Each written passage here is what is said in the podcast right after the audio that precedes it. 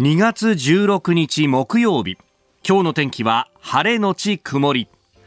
日本放送飯田浩二の OK 工事アップ。朝6時を過ぎました。おはようございます。日本放送アナウンサーの飯田浩二です。おはようございます。日本放送アナウンサーの新業一華です。日本放送飯田浩二の OK 工事アップ。この後8時まで生放送です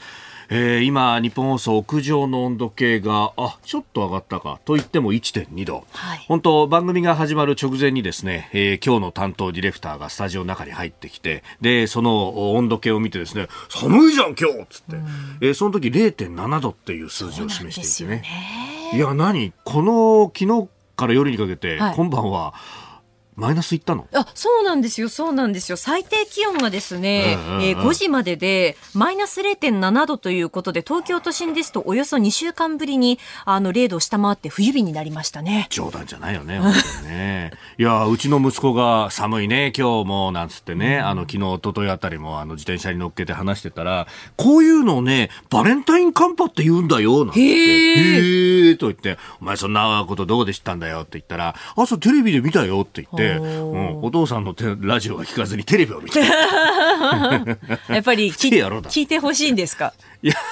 まあね特にこの一週間は大事ですから。そっかそっかそれはそうですけど。そういう意味では、まあ、確かにね、年齢的にどうだっていうのもあったりいろいろありますけど、えええー、そうなんですよ。ちょっとね、一末の寂しさも覚えながらだったんですが、まあまあでもね、まあそれだけ寒い日が続いているというのは、まああの、日本もそうですけれども、あのー、さっきね、えー、上ちゃんの番組のエンディングでも、ね、お伝えしましたけれども、このトルコ・シリア地震、まあ、発災からもう10日が経つということでありまして、うん、えー、今日はですね、現地のユニセフのシリア事務所にいらっしゃる三田みさんという方と、はい、まあ、あの、先ほど電話で収録をいたしました。まあ、その模様もね、お聞きいただこうと思うんですが、あのーなイメージとして中東っていうのはあったかいみたいなね、イメージが砂漠とかもう暑いっていうようなイメージがあるんですが、実際のところは、あの、移動で見ると、はい、もうね、えー、結構北の方なんだというような話もあり、そして私、あの、まあ、かつてといってももはやね、えー、5年、もうちょっと前かな、あもう7、8年前なんですけど、そうだ、子供が生まれた直後だったから、もう7年ぐらい前になりますね。あの、シリアよりはもうちょっと南にあるイスラエルに行ったことがあって、ね、2月のあの辺りって本当寒いんだよ。もうダウン着込んでいって、はい、で、しかもあの深夜本当にね、2時3時ぐらいに着いて、街も動いてないし、そんな時間にホテルにも行けないから、空港でちょっと時間を潰して、はい、まあ6時ぐらいになってね、街が動き出してから移動しようって言って、あ。の、ロビーに行ったんだけど、底冷えする寒さでさ、もう、で、しかもちょっと仮眠しようって言ってもそんなところで寝られるわけもないし。そうですね。そうだ、これでね、あの、外に、えー、まあ避難生活というか、ね、えー、外でこう耐えなきゃなんないっていうのは本当にこれ大変だなっていうのはね、私も身に染みて感じたところでありますが、まあ、現地の様子等々については、後ほど、えー、今日はですね、7時10分過ぎのおはようニュースネットワークのゾーンで、えー、詳しく収録をした模様をお聞きいただこうと思っておりますが、えー、実はこの三田さんが、えー、収録を終えてですね、最後電話を切ろうとしたら、三田さんいつも聞いてますよっていう。えー、えー、あの、去年の11月末から12月にかけて、あの、ポッドキャストとかで聞いてらっしゃる方向けに、あの、ちょっと呼びかけを行ってね、はい、もし、あの、お手すきでしたら、どういう状況でラジオポッドキャストで聞いてるのかっていうのをメールかなんかでくださいねなんて言って集計してみたら、本当にいろんなところからね、そうでしたね。あのメールやツイッターやくださって、やっぱそういうところでねあの日々奮闘してらっしゃる方が持ってる情報っていうのは、まあ、メールなんかで時折紹介したりなんかもしますけど本当に貴重だなと、えー、いうことであの出張行ってね、えー、トルコイスタンブールにいたんですっていう方から発災直後にもメールいただいてあツイッターかで写真震で、あの、雪が降ってるんですよ、みたいなね、そっか、こういう状況なんだなっていうのが、あの、我々も見えてきたりなんかしますんで、まあ、引き続き、よろしくお願いいたします。えー、そして日本放送では後ほどあの詳しくご紹介もいたしますけれども、このトルコ・シリア地震、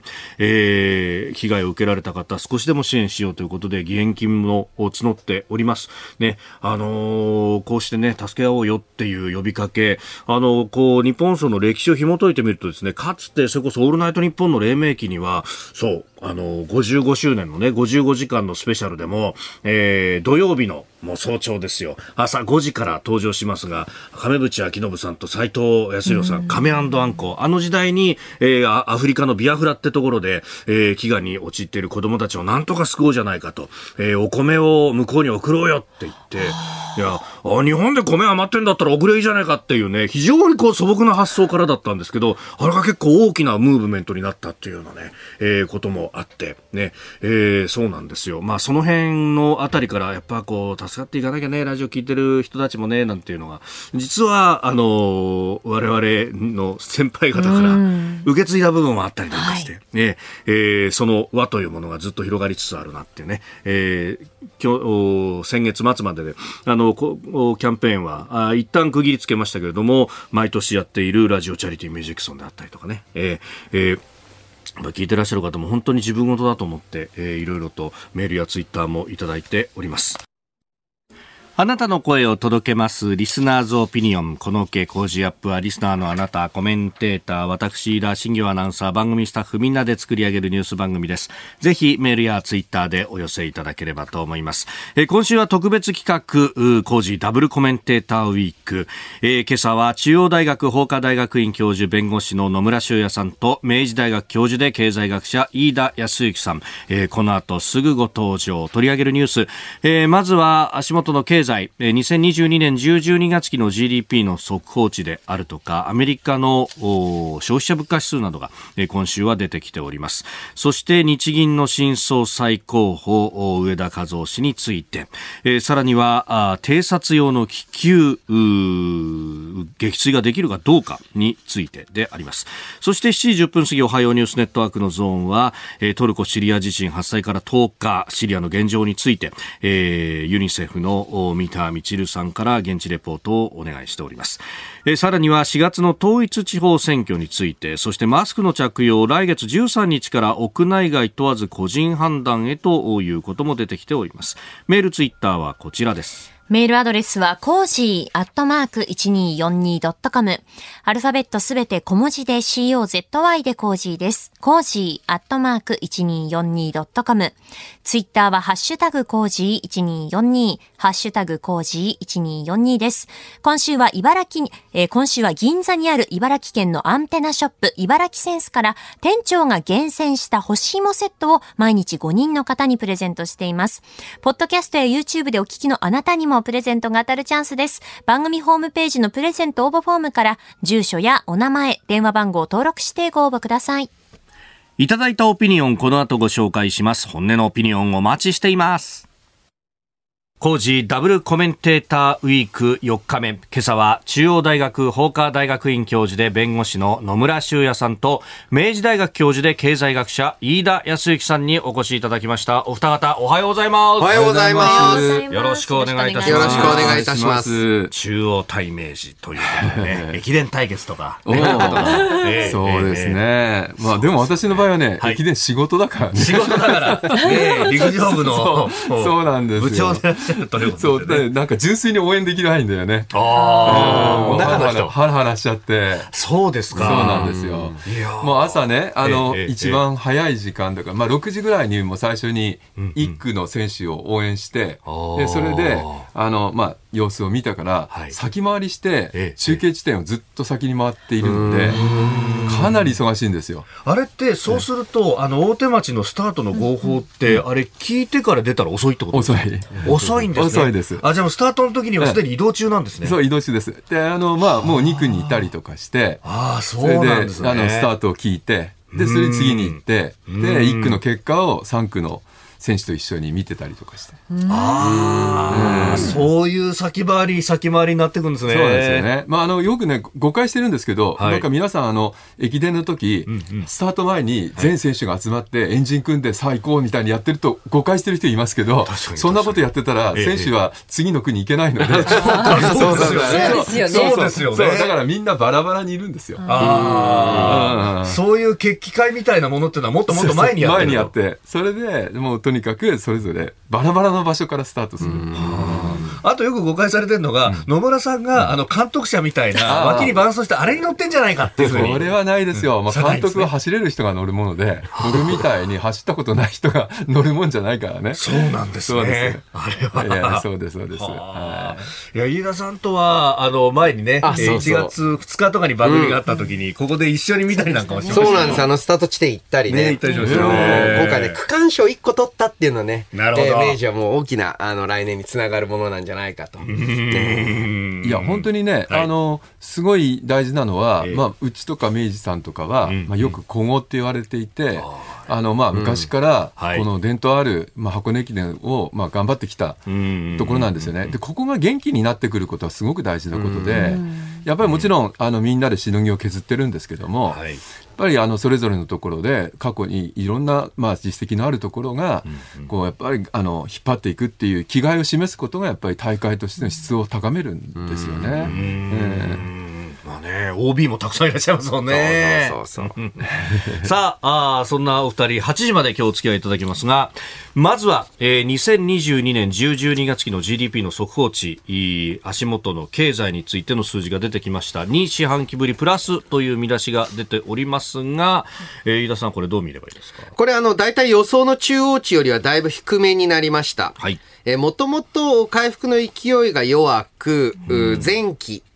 まあ、去年の夏ですね、はい、えー、こちらマイナス成長だったので、うん、もう少し反動があるってみんな思ってたんです。えー、しかし、いまいちうまくいっていない。えー、で、えー、中でも、個人消費、えー、で、この消費の中で、はい、消費自体はプラス成長なんですよ。なんですけれども、サービスへの消費が、戻ってない、または分野によってはマイナスなんです。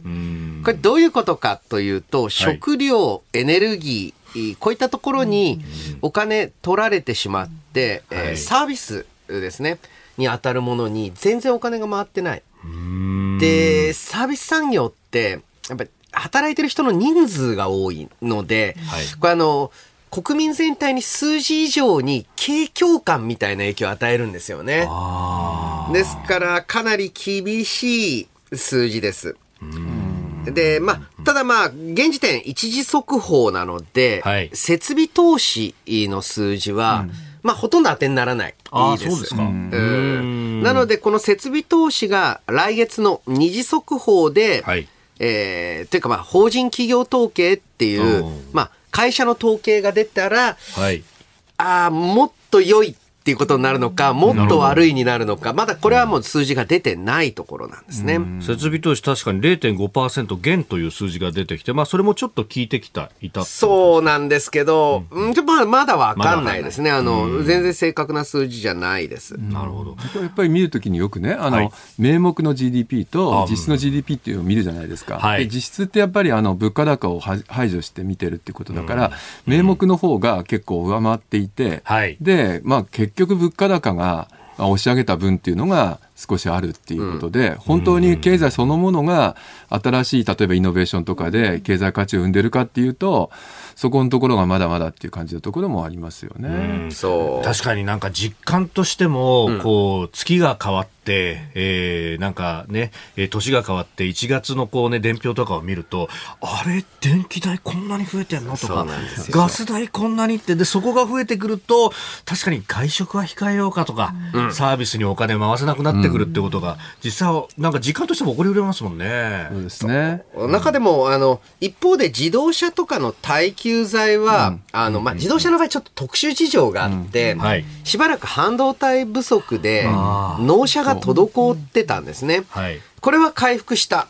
こういう一部の良い点とか、あとあの、全国旅行支援とかあるんですけれども、全般としてサービス、えー、例えば、えー、学習サービスもそうだし、はい、あとはあの、飲食、中でもその観光系ではなくて、地場のですね、はい、地元の飲食業とかは、ちょっといまいち盛り上がって、えー、ない状態なんですよね。うん やっぱり個人消費がね、結局 GDP 大半占めるのは個人消費じゃないですか。でこれがやっぱり上がってくるためには、給料上げてもらわなきゃねっていう声が、やっぱりあの根本問題としてありますよね。だからやっぱりなんて言っても、この春闘で、結構この春頑張ってですね、そのいろいろ、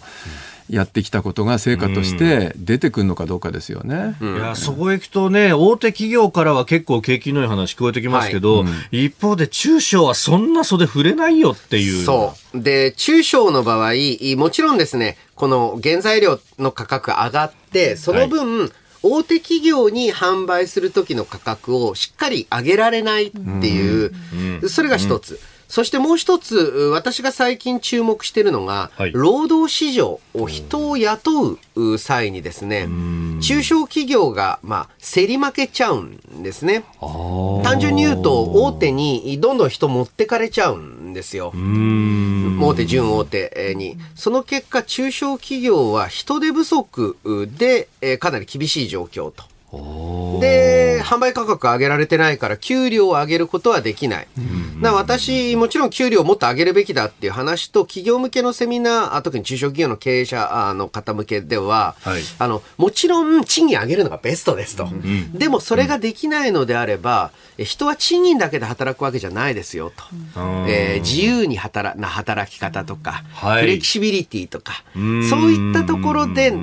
金銭以外のところでしっかり報いていかないと、うん、単純にね、え給料であの競り合ったら、そんなの大企業にかなうわけないんですよ。はい、ああ、副業 OK だよとか、そういう、そう、あとはもう。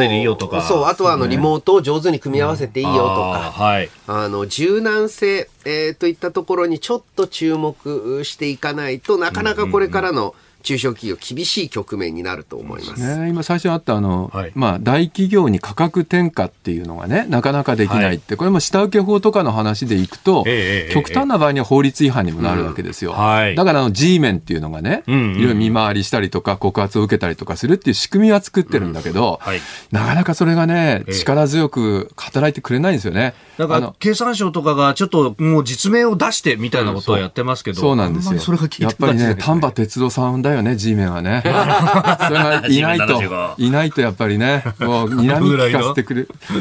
新業さん何も分かってない。けど、誰、誰その人みたいな顔してましたけど、まあね、やっぱりちょっと大事なのはそのあたりだと思いますけどね。うん、政策的な手当というのもより必要になってくる。うん、そうですね、それからそのね、あの、コスト高の部分に関して言うと、アメリカの消費者物価指数の、えー、速報値が出てきました。前の年と比べて1月の数字が6.4% 0.5%上昇で、まあ、あの伸びは鈍化しましたけど市場の予想を上回ったと、うん、これあの資源の価格とか落ち着いてきたなんて言われますけどまだやっぱアメリカは高いんですね。アメリカこれですね、ええ、前の月に比べたら下がってます、うん、えー、5か月連続で前の月よりも下がってるんですけど、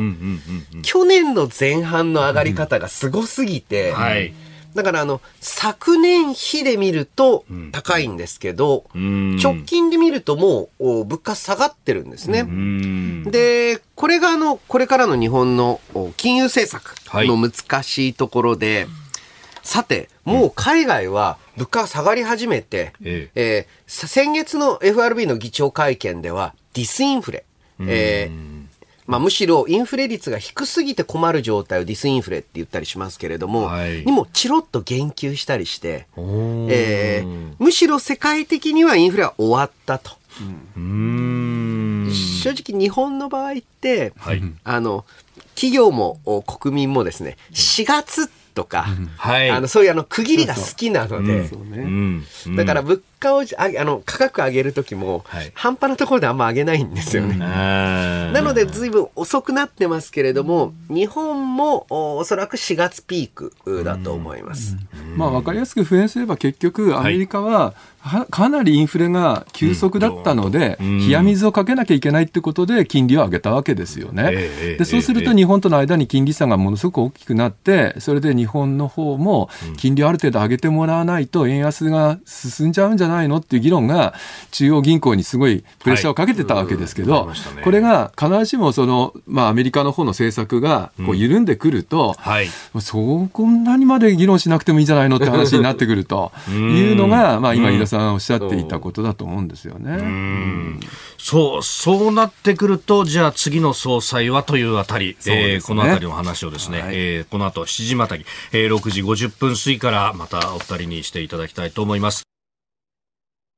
ここが気になるプラス、スタジオ長官各紙が入ってまいりました。後ほど取り上げますけれども、気球撃墜について、うん、要件緩和というのが西一面トップであります。うん、読売新聞、気球撃墜要件を緩和、領空侵犯、正当防衛以外も、えー、無人機に対応法解釈変更、えー、それから産経新聞、領空侵犯の気球撃墜可能に政府検討、武器使用要件を緩和と。えいうふうに出てきております。まあ、昨日のね、えー、自民党の国防部会などの合同会議などで、えー、提示されたというようなことが出てきておりますが、後ほど、えー、ニュース7時またぎのところで、えー、そんなこともね、えー、取り上げようと思っております。うん朝日新聞一面は東京オリンピック・パラリンピックの運営業務をめぐる談合について入札を有名無実化16年、電通会議で資料提示組織出向の幹部作成五輪談合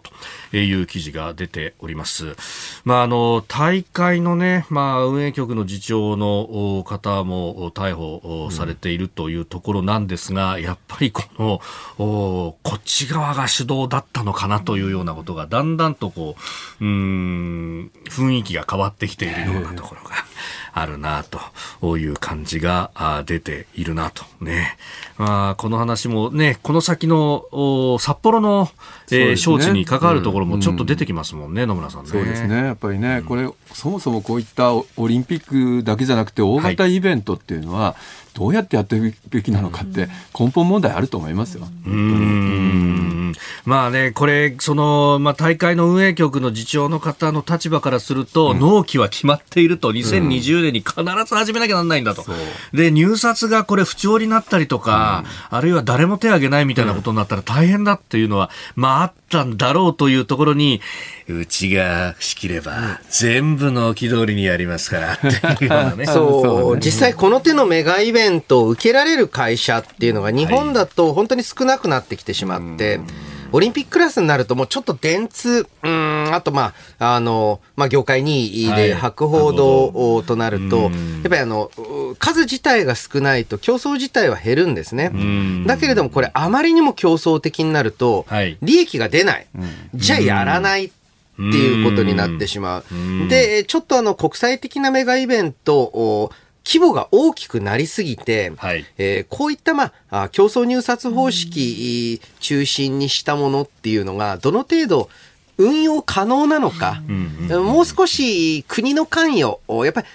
まあ、オリンピックってご存知のように、はい、都市がやるものなんですけれども、えーえー、ちょっと国政府の関与っていうのも必要なレベル、規模感になっちゃってると思いますね。だからまあ、オリンピックの規模をもうちょっとサイズを縮小していくのか、もう国が関与するものにするのかっていうのを、ちょっとあの、IOC 等で、はい、えー、しっかり方針決めないと、うんこれからもちょっとね、えー、まあ、起きうる事件ですよね。私もね、公のね、はい、あの、結構団体とかの契約監視委員とかやってるんだけど、そういう時にね、根本問題、今、井田さんおっしゃったんだけども、うん、あの、競争入札正義感みたいなやつがあるんですよ。競争入札をやれば正しいみたいなのがあるんですけど、はい、むしろね、随契約でしっかり契約交渉して、それで価格を適正にしていくっていう、そのやり方もあるんですよね。このあたりの組み合わせの問題をね、もうちょっとちゃんと考える必要があるかなと思いますね。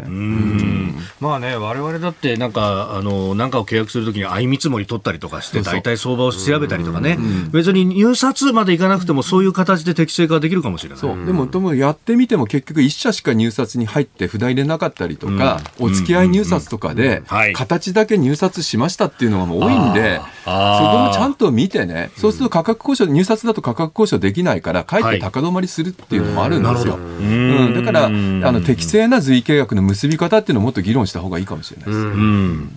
えー、ここが気になるプラスでした。ここでポッドキャスト YouTube でお聞きのあなたにお知らせです。ラジオ局日本放送飯田浩二の OK コージーアップ週末増刊号を毎週土曜日の午後に配信しています。1週間のニュースの振り返りニュースの予定やコメンテーターのラインナップをご紹介しています。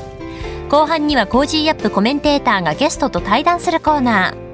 今月はジャーナリストの長谷川幸宏さんとモラロジー道徳教育財団令和専攻塾塾頭の山岡哲秀さんに登場いただきまして国際社会における情報性をテーマに掘り下げていきます。週末もぜひチェックしてください。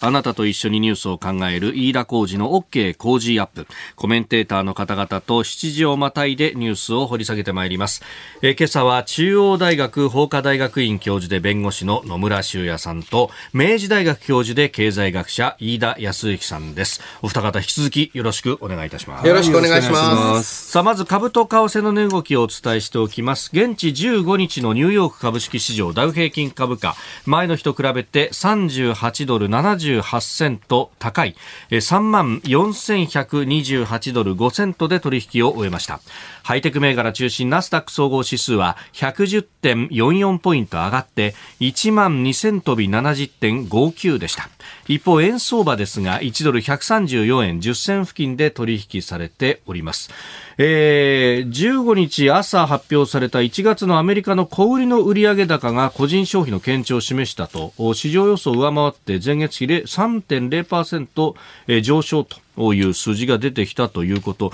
これ景気いいんだから株がもっと上がってもいいじゃんと思うんですが、そうなると利上げが続くみたいな連想もあるみたいですね。まあそうですね。えー、ただまあちょっと物価落ち着いてきたことで、はい、えー、以前ほどですね、うんうんうん、景気が良いという指標が出ると、うん、株価が下がるっていうのがね、はい、今までの法則になっちゃってた。つまりは、景気が良いっていう指標が出ると、うん、あ、金利が上がるんだな、金利が上がるってことは株安だっていう、えー、動きも以前よりはちょっと弱まってきたようには感じます。あ金利が上がる株をやらなくても債券とかもうちょっとリスクの低いやつでも十分利益が取れるだろうみたいな連想になっちゃうわけですね、そうですね。なまあ本来であれば景気が良ければ株が上がるがストレートなんですけれどもそうはいかないのが金融市場ですよね。さあ、そして日本の、まあ、金融政策についてこちらのニュースです。岸田総理、日銀新総裁候補について最適任と発言。岸田総理大臣は日銀総裁候補に選任した上田和夫氏について昨日の衆議院予算委員会で次のように述べました国際的にも著名な経済学者であり理論、実務両面で金融分野に高い見識を有する上田和夫氏を最適任と判断しまあ、日銀総裁の候補者として選任をした次第であります。えー、この構造的な賃上げを伴う経済成長と、物価安定目標の持続安定的な実現に向けて取り組まれる方を念頭に、金融市場に与える影響なども注意を払いつつ検討を行ったということであります。えー、昨日の予算委員会での答弁をお聞きいただきました、まあ、上田和夫さんという、ね、名前が先週末あたりからどーンと出てきたというところですが、うん、飯田さん。はい、えー、びっくりしましたよね。びっくりした。えー、これはもう、現、えー、副総裁の雨宮さんで、はい、えー決まったと思っていた、あわけで、えー、まあ、マーケット、メディアあ、いろんな方に聞いても、うん、えー、上田先生を予想してたという方は、まあ、ちょっと見当たらない、えー、サプライズ人事だと思います。うん。野村さんいかがですか？まあ、あの、やっぱり、まあ、これまでね、あの、はい、学者がトップに立つってことがなくって、まあ、それが改めてですね、まあ、国際的に見ると、あの、中央銀行のトップを学者がやってるっていう傾向があるので、うん、まあ、それは悪いことではないないと思うんですよね。だから、そのやっぱり著名な経済学者が、まあ、ポストを占めたっていうことは、はい、まあ、日本も、まあ、世界との間でのコミュニケーションが盛んになってくる可能性はあるかなと思いますね。その一方で、えー、はい、海外の場合は回転ドアという言い方ありますけれども、え研究者、政策系の研究者は、えー、省庁、役所の要職を務めたり、あとは、あの、まあ、えー、別の公的機関のトップをやったり、で、大学教授戻ったりっていうふうに、行ったり来たりしているから組織のトップ、としてのお仕事ができるわけなんですけれども、え日本の場合はあまあ大学の先生はずっと大学にいますし、あもちろんアメリカにもそのタイプの先生はたくさんいるんですよ、もうアカデミック一本の先生。で、うん、しかし日本の場合は、上田先生も日銀審議員やったとはいえ、日銀審議員は組織のことにはほとんど関わらないですから、はい、あの、まあ、社外ではないですけれども、一種会社でいうところの社外取締役的なポジションなので、でそこから日銀総裁というのはどの程度、まあ、仕事実務面で妥当なのかというのは難しくて、で、まあ、あの、私は大学生、学部生、大学院生の時、はい、上田先生は東大の先生。えー、でね、あの、上田ゼミにも知り合いが多いですし、えー、えー、野村先生もあのいろんな局面で上田先生と仕事されてるそうですね、あの、まあ、金融審議会でご一緒だったですし、あとあの、まあ、あの GPIF っていうね、あの、はい、年金積立金の、まあ、管理と行政法人の見直しの審議会の時に、上田さん座長されていて、私もちょっとそれに関わっていたので、一緒に仕事させていただいたことはあります。そうですね。ただやっぱりあの今お話があるみたいに、はい、あのまあ、組織のマネジメントができるかという問題は一つあるんですけど、これからの今の金融政策にとって一番大事なのは、市場との対話だと思うんですよね。うんはい市場に対して、まあ、フォワードルッキングな形で、フォワードガイダンスを出せるかどうかっていうことで、フォワードガイダンス自体は、実は上田先生の真骨頂なわけですよ。上田先生が時間軸効果っていうのを打ち出したことが世界に影響を与えてるってことなので。ちょっとそのあたり、7時をまたいで掘り下げていこうと思います。ニュース7時またぎです。えー、日銀のね、次の総裁の、うん、まあ、人事として提示された上田和夫さんについて、えー、お二方ともに、まあ、この人事が出るよりももっともっと前に、えー、様々な形で、うん、えー、実際のお人柄であったりとかも含めてご存知だというところですが。そうですね。まあ、うん、あの、僕、学生として、えー、見た上田先生だとね、うんう。ん、上田ゼミは飲みが激しいとかね、あの、割とね、そうなんですか。えー、あの、明るい、陽、陽気なキャラクター、た陽キャ系のね、ゼミだったりするんですけど、上田先生政策的には、金利をコントロールするんだと。で、今は量をコントロールしてますよね。で、金利のコントロールを将来に向けて、はい、えー、例えばゼロ金利を、うん、例えばインフレ率が何パーセントになるまで明確な目標を設けて継続するんだって言えば、うん、量を、えー、変えなくても、量をいじらなくても、金融政策の効果っていうのは発揮できると。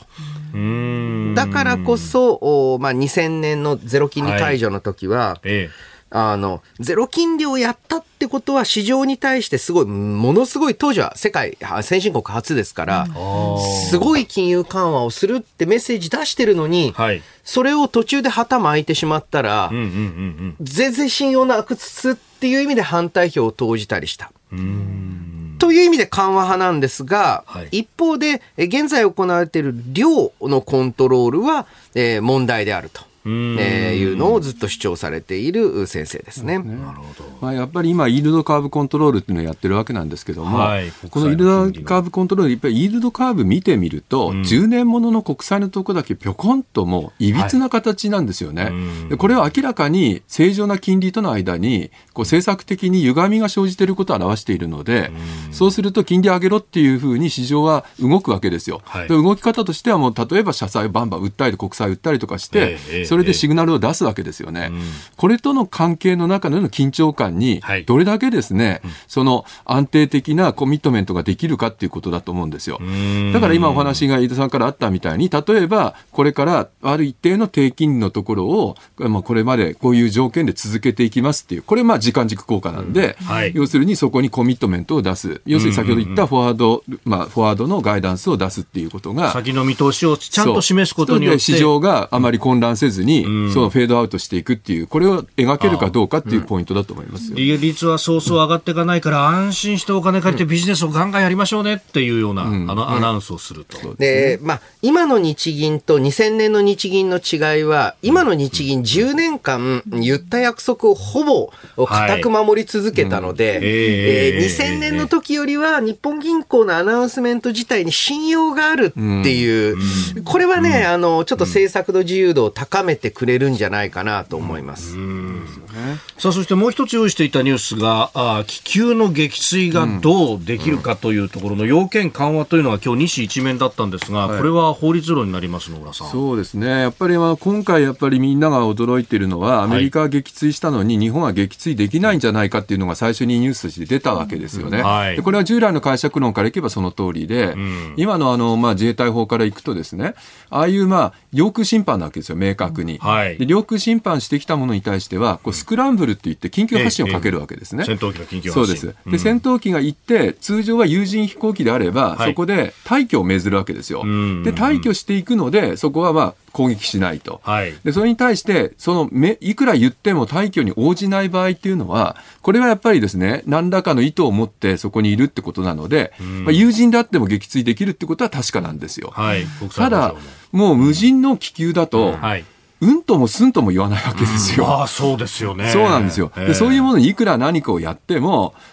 まあ、その、今の要件でいくと、反抗してるわけでもないし、はい、それから、まあ、落ちる落下の危険性があるわけでもないので、まあ、手が出せないっていう状況になってたと。で、ここの部分を、まあ、本来であれば法改正をすべきなんでしょうけども、はい、そこをこれまでの、まあ、解釈の部分で、まあ、正当防衛とか緊急避難に該当するときだけって言ってたところを、はい、それに当たらなくても、まあ、その、まあ、国民の生活に影響がある場合については撃墜するっていう、まあ、要件を変えようというふうにしてるんだと思うんですよね。まあ、これ、まだね、情報がどこまで出てきてるかっていうのがあれなんで、なんとも言えないかもしれないんですけど、うん、こう無人の気球が今回トピックスになってるじゃないですか。うん。うん、でも、無人の航空機って考えると、これ他にもいろいろありますよね。もうたくさん来てるんですよ、日本にも。で、スクランブルもかけていて、ただ、あの、例えばドローンについては遠隔操作しているので、実は退去を命ずる、ちゃんと移動するわけですよ。うん、ああ、なるほど、なるほど。そうなんです。だから、それに対して何もしなければ、当然、うん、撃墜しますよ。それ今のでもできる。だけども、気球はそこが、そういう形にならないので、結局、どうしようもなかったっていう、こう、まあ、まさに、あの、小野寺さんが国会でも言ってますけども、今の防衛体制に穴が開いているということが言えるということですよね。まあ、あの、それにしてもね、えー、まあ、その、一種風船爆弾的なね。まあまあ、そうですよね。で、東で風船爆弾、西でハリコフ戦車戦ですから。ああ、はい。ええええもうね、1940年代みたいになってきちゃって。本当ですよね。そんな中でウクライナは間もなく1年を迎えるということになります。えー、ニュース7時またぎでありましたおはようニュースネットワーク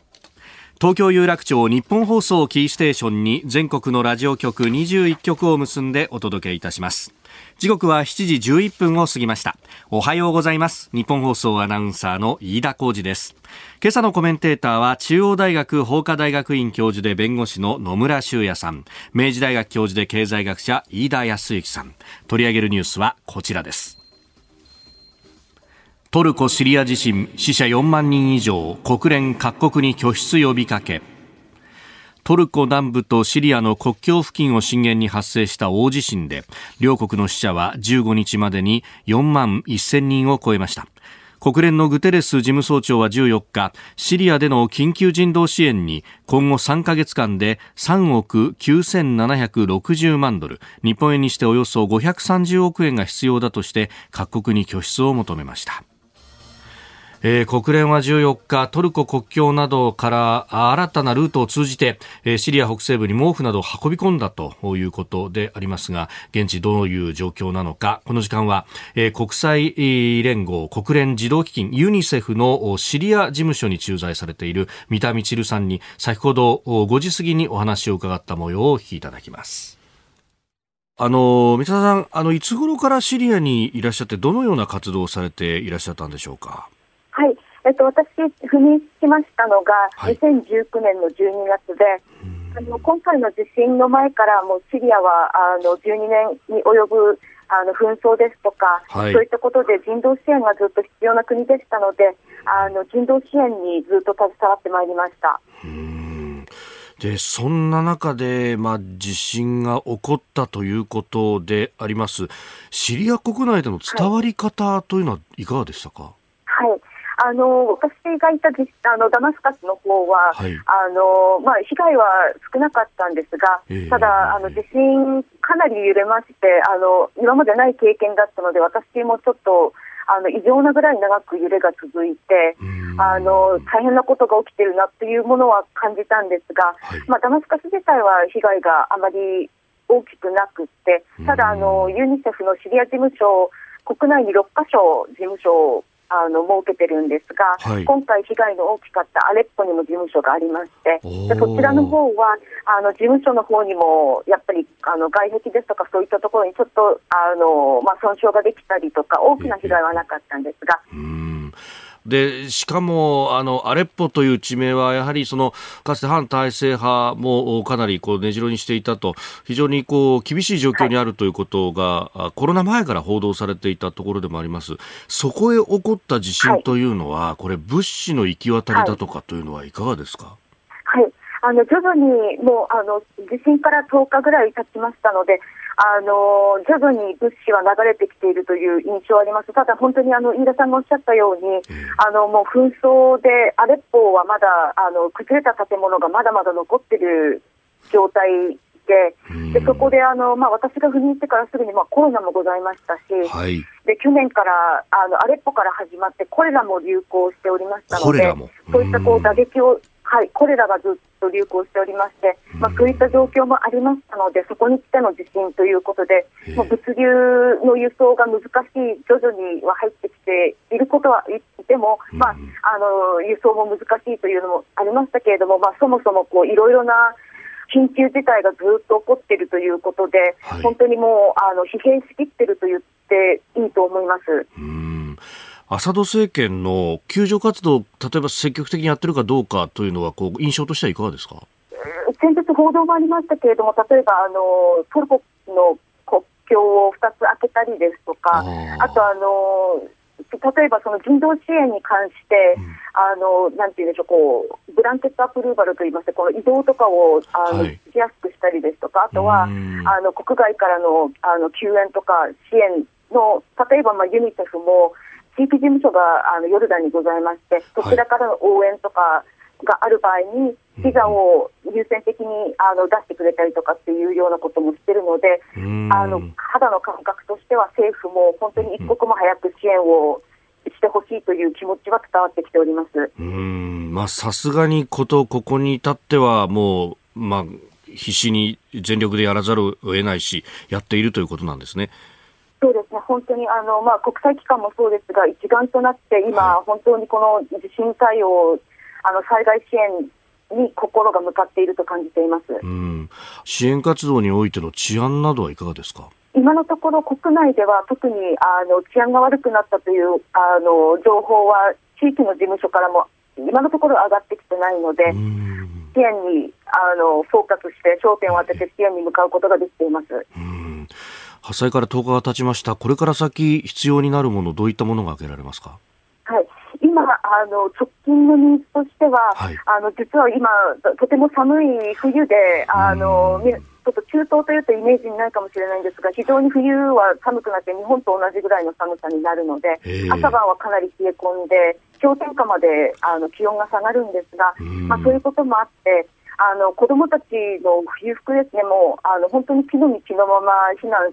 されたご家族がとても多いので、はい、で子どもたちの冬服ですとか毛布ですとか、あとはあの医薬品と食料ですね、であのその地震の前から本当に人道支援が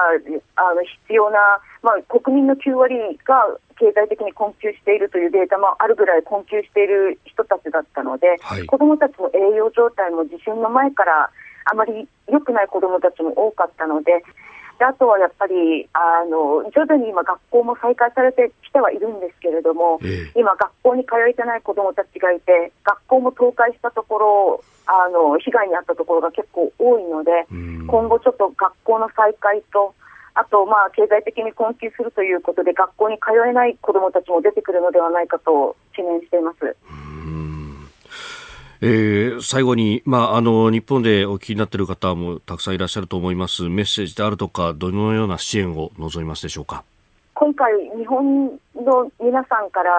本当にいろんな温かい励ましや応援の言葉をかけていただいていてでシリア人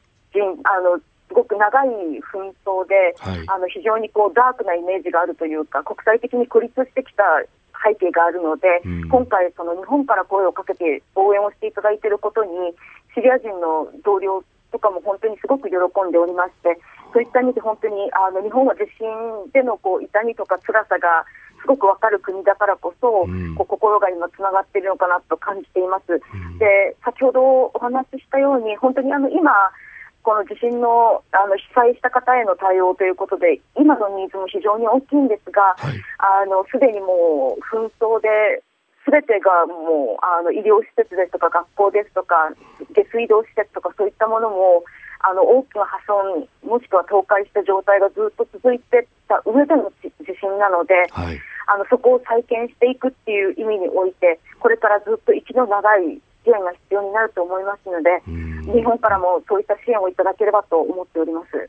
いえー、あの僕ら本当になんか頑張れっていうのも心苦しいぐらいの大変なことになってますけれども、ね、あのお体気をつけて、えー、引き続き、まあ、いろいろあのまた折に触れ教えていただければと思いますのでよろしくお願いします。はい、本当にありがとうございました。えー、ユニセフ国連児童基金のシリア事務所、うん、三田充さんのお話を聞きいただきました。この話の中でブランケットアプルーバルという、ねえー、単語が出てきました。一括認可という形で、まあ、個別に、えー、人を審査してビザを出すんではなくて、うん、ある期間にいる人であればもう今人道支援をやる人であればビザを出すというようなことをさすがに取るシリア政府も今はやっているというところですね。すね。はい、やっぱりね今回思うのはこれ地震っていうのは、国境とは関係ないところで起こってるわけですよね、うん、これ一つの地震なわけですよ、はい、ところがトルコの方に対しては世界の支援がかなり行き届いたりとかしていて、うん、届いたものについても分配がうまくいったりとかすると、うん、それに対してシリアの方はやっぱり例えばウクライナ戦争との関係でですね、はい、そのロシアに近しいっていうことで支援しないみたいな声があったりとかあるいは戦闘状態なので反政府勢力には届かないここの部分は人災の部分があるわけですよね。だからシリアに対してはやっぱりこの人災部分のところは一旦ちょっと括弧に入れて、はいうん、本当に人道支援を、まあ、トルコとあのフェアな形でですね、はい、実施していくことが大事だと思いますよね。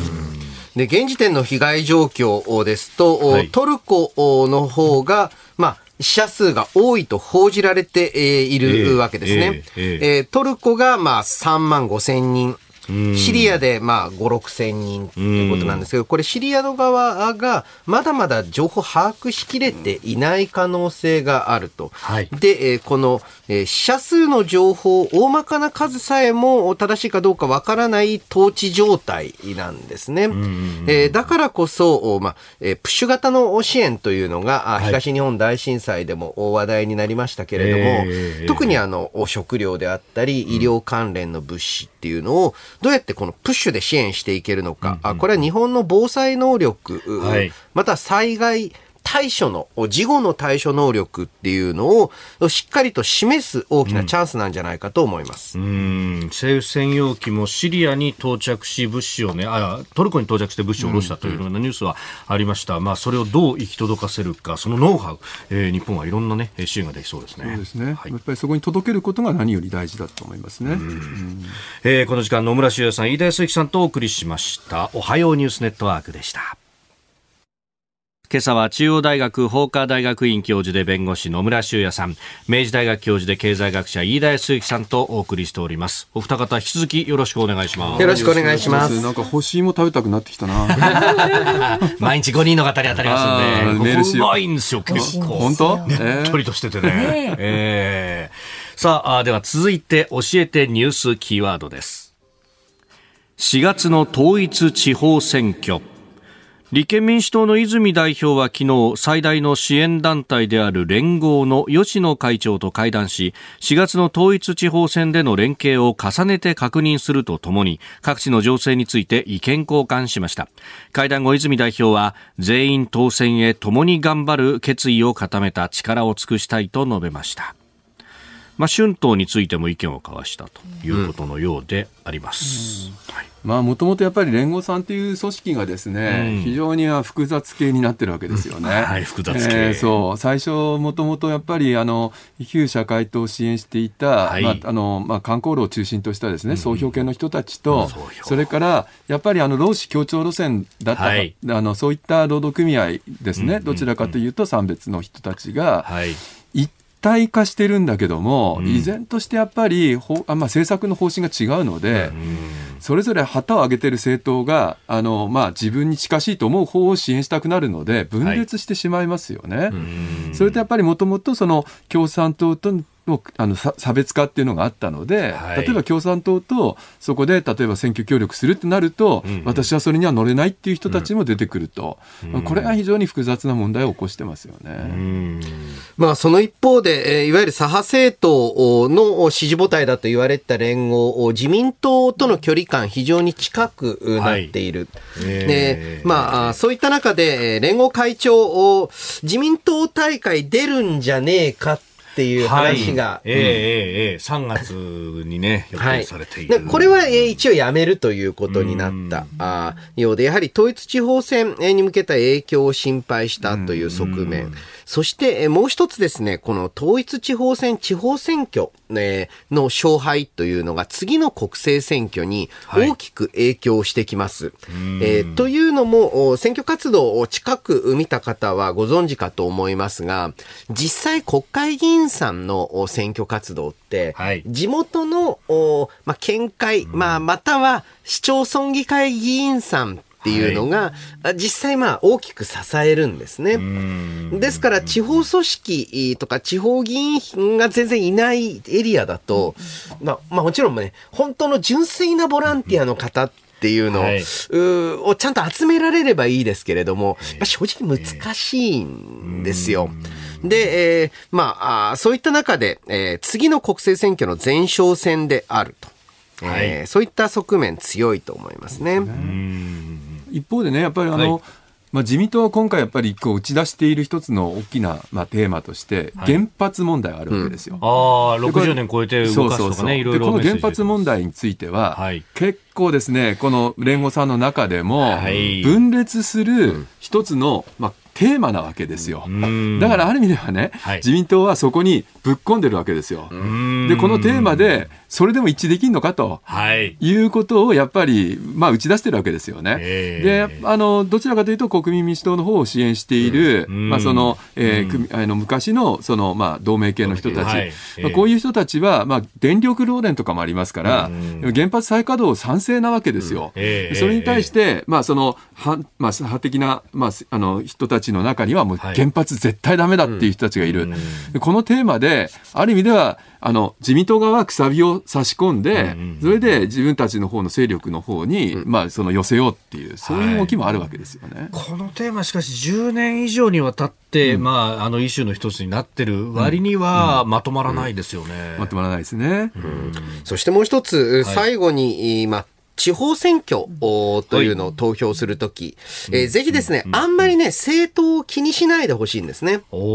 で、その大きな理由というのは、はい、やはりより身近な地方自治を担うということは、どれだけ地元にコミットしている人なのか、えー、そしてもう一つは、国会、国会議員ももちろんパーティーとかね、あの、先週会やってますけれども、それに比べると、市町村議会議員さんですと、正直直接話聞いてもらえますから、えー、ぜひきい人物を選ぶという側面、はい、えー、もう、まあ、えー、合わせ持ちながら、あぜひね、えー、投票行動を決めていただきたいなと思います。え今日のキーワード、4月の統一地方選挙でありました。お送りしております OK 工事アップ。お相手、私、日本放送アナウンサー、飯田工事と、新業一華がお送りしています。今朝のコメンテーターは、中央大学法科大学院教授、弁護士野村修也さん、明治大学教授、経済学者、飯田康之さんです。引き続きよろしくお願いします。よろしくお願いします。さあ、続いて、ここだけニュース、スクープアップをお送りいたします。この時間、最後のニュースを、スクープアップ政府マスク着用3月13日から屋内外問わず個人判断へ。政府は新型コロナウイルス対策のマスク着用について来月13日から新たな指針を適用し国内外を問わず個人の判断に委ねる方針を決めました。医療機関や混雑した電車といった着用が推奨される場面を示す一方で学校では着用を求めないことを基本としています。えー、マスク着用3月13日からとなるとね、うん、卒業式とかその辺もね。そうですね。うん、やっぱりね、ちょっとあの法制度の説明しておきますけども、はい、これ今ね、あの特別措置法っていうのがまだあの今適用されててね、そこで政府対策本部っていうのが、まあ、あるんですよ。でこれがあるから国民に対して基本的対処方針っていうのを示して、マスクどうしろ、こうしろって言えるっていう状態になってるんですけど、これがですね、今度5月8日になって、まあ、その2類相当から5類に変わると、もう政府対策本部は解散するんですよ。ああ、法律上もう解散に解散するんです。だから国民に、ああしろ、こうしろっていうことがもうできなくなるんです。でそうすると、それを時期を待てば、あとはもう自由だから、もう何のガイダンスもなくみんな自由にやってくださいっていう。ことになるのをちょっと警戒して、早めにまだ基本方針を出せる時期に、こういうふうな付け方をしてくれみたいなことを言って、こう、本当はもう5月8日以降その効力なくなるんだけど、余韻のようにそれが、こう、続くような形の、まあ、メッセージを送ってるっていうのが現状ですよね。えー、これ、そうなるとですよ、うん、なんか法律上は5月でもうなくなっちゃうけど、うん。うん、こっから先、空気で縛ろうとしてるそういうことですよ、そうなんですだからもう5月8日以降は、この今出しているものも実は全部廃止になるんですよ、無効なんですよ、本当はね。ただ、まあ、日本人って今、こうやってガイダンス受ければ、はい、ここで大体定着したものをそのままやっていく形になるでしょ？でそういう意図がもう一つあるのと、今出てきた卒業式、入学式の話もあるし、はい、私は本当やっぱり G7 サミット広島、うん、この時に海外からいろんな人が来た時に、えー、日本人がいきなり5月8日からマスク外してもいいですよって言ってもみんなずっとマスクしてると思うんですよ。でこれがある意味ではあの岸田総理はそこの場所行った時にはマスク外すでしょ？どうなってんだって話になるのを、もっと早い段階からガイダンスを示して、徐々にその G7 サミットに向けて、国民の感覚を変えていこうってしてるんだと思いますよ。なるほど。うん。まあ、あの、かなりですね、このデフォルトといいますか、習慣の力って強くて、えー、ですね、えこの段階で、例えばずっとマスクする習慣にはしたくないんですよ。で、これまあサミットだけではなく、やはりですね、海外からの旅客の方、はい、また日本の報道映像を見ると、やっぱり海外から見ると異様な光景に見えるみたいなんですね。えー、だからあ、例えば外歩いてる時とか、友達同士喋ってる時は、もうマスクはなしと。だけど、まあ、医療機関と電車の中はお願いしますよと言いたい。ね、そのための、まあ、あの、地固めと言いますか、えー、デフォルトを作ってしまいたいということなんですが、で、えー、結局ですね、はい、今回、えー、この特別措置法があったとしても、えー、マスクについて方針は出せても強制はできないわけです。結局その日本のコロナ対策ってすべて自粛とご協力と空気感で、はい、えー、まあ、乗り切ってしまったと。まああの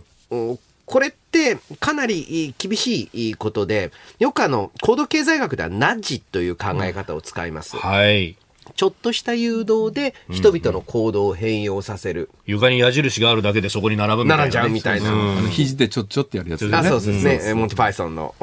まあ、コント、元ネタですけれども、はい、このナッジ型の政策って、はい、解除方法がわからないんですね。あのでこれ本格的にこれあの一つのベンチマークだと思うのは、はい、ちゃんとこういう指針みたいなのを出したことで、屋外、または普通の室内でみんなマスク外すように、まあ私はなってほしいと思ってるんですけれども、うん、あの、できるのか、やっぱり空気だけでやったところは、うん、空気がそうなっちゃったらやっぱ変えられない。これ、はい、実はあの、この問題離れても、ナッジ型の政策ってこれからの政策の主役だってみんな思ってた。はい、ノーベル賞もね、うん、それを評価されて取りましたもんね。ところが、うん、コロナあ中でも日本の事例を見ると、はい、やばい、ナッジ型って外せねえんだ。外せない。っていうのが分かってきたんですよね。だそういう意味でも、この政策に今後与える影響大きいんじゃないかなと。だからもう僕なんかね、やっぱりあのガイダンス出てることに対しては、もっと僕はあの自由主義者だから、ええええ、なんで言うんだと、うん、国になんで言われなきゃいけないんだと。いう感覚あるんで、今ここで付け方について言われなくても、はい、自分の頭で考えれるよっていうふうな気持ちの人もいると思うんですよ。うん、だから、まお話あったみたいに、外し方のガイダンスっていうのをしてもらわないと外せない国っていうのはちょっと寂しい感じがするんで。そうですよね。そう。だから僕はいきなりドーンって自由になった時に、みんながどういうふうに振る舞うかっていうところに、みんなの見識がね、及ぶ国であってほしいんだけど、どうも日本ってそうじゃなくて誰かに言ってもらわないととか、横見てつけてるとって今ここの中でね実はわざと私一人だけマスクつけてるんだけど、はい、これって結局この状態をどっちの人たちも居心地がいいっていう感じにしなきゃいけないわけですよ。だからつけてない人たちも自由だし、つけてる人も自由っていう、これをちゃんと作れるかどうかが大事で日本人やっぱり同調圧力非常に強いので。はいそこをね、今回やっぱり本当はチャレンジしてみんなで同調圧力のない社会を作るっていうことも大事だったんじゃないかなって気がするんですよね。これそもそも論としてコロナでいろんなこうね、縛りをつけるっていう、あの特措法の改正の時に、これきちんと法律でし、あの、やらないと、後でこうあのこうやって外せなくなるよっていう議論があったはずなんですけど、ええ、であのそこって結構スルーされて、いや、今はもうやるやるべきなんだみたいな 空気でやるのが正しいんだみたいなふう。になりましたけど、ね、いやだから私なんかみたいに逆に言うと、うんやるべき時は、もうきちっとね、うん、縛るべきだったと思うんですよ。はい。で、ここがね、結局なんか人権派の人たちは、そういったような形をする政府に、その、法律で縛られることは絶対許さんみたいなことを言ってるんですよね。はい、だけど、そう、でもね、縛るときはきちっと縛って、やめるときはやめて、あとは自由。うんこういうふうにする社会の方が本当は健全で、その方が自由主義的なんですよ、ね、本当はリベラルなんだと思うんですよね。それこそが法治主義ですよね。そうそうそう。本来的なそうなんですよ。えー、でこうやって曖昧にしてるからね、はい、えー、今もうね、マナー講師業界ではね、新たなマスクマナーの講習講座、あの営業にね、4年がないことと思いますが。いや、それこそ誰からマスク外すかみたいな話になる、そうそう、マスクを外す順番ですよね。部長が外してないのに俺が外すわけにいかないだろみたいな。まあ、きっとね、そういうのね、えー、これからたくさん出てくるんで。もう僕はね、この番組出ても絶対最後まで外さないで。じゃあ俺つけなきゃみたいな。これはまずいって、ね、はい、えー、マスク着用について今日のスクープアップでした。このコーナー含めてラジコタイムフリー、ポッドキャスト、YouTube でも配信してまいります。番組ホームページご覧ください。あなたと一緒に作る朝のニュース番組飯田浩二の OK コージーアップ。日本放送の放送エリア外でお聞きのあなたそして海外でお聞きのあなた。今朝もポッドキャスト YouTube でご愛聴いただきましてありがとうございました。飯田浩二の OK コージーアップ。東京有楽町日本放送で月曜日から金曜日朝6時から8時まで生放送でお送りしています。番組ホームページでは登場いただくコメンテーターのラインナップや放送内容の原稿化された記事など情報盛りだくさんです。また公式ツイッターでは平日は毎日最新情報を配信中。ぜひチェックしてみてください。そしてもう一つ飯田浩司アナウンサーが「夕刊フジ」で毎週火曜日に連載中。飯田浩二の「そこまで言うか」こちらもぜひご覧になってください。忙しい朝そして移動中ニュースを少し深く知りたい時ぜひ AM、FM、ラジコはもちろん日本放送のポッドキャスト YouTube でお楽しみください。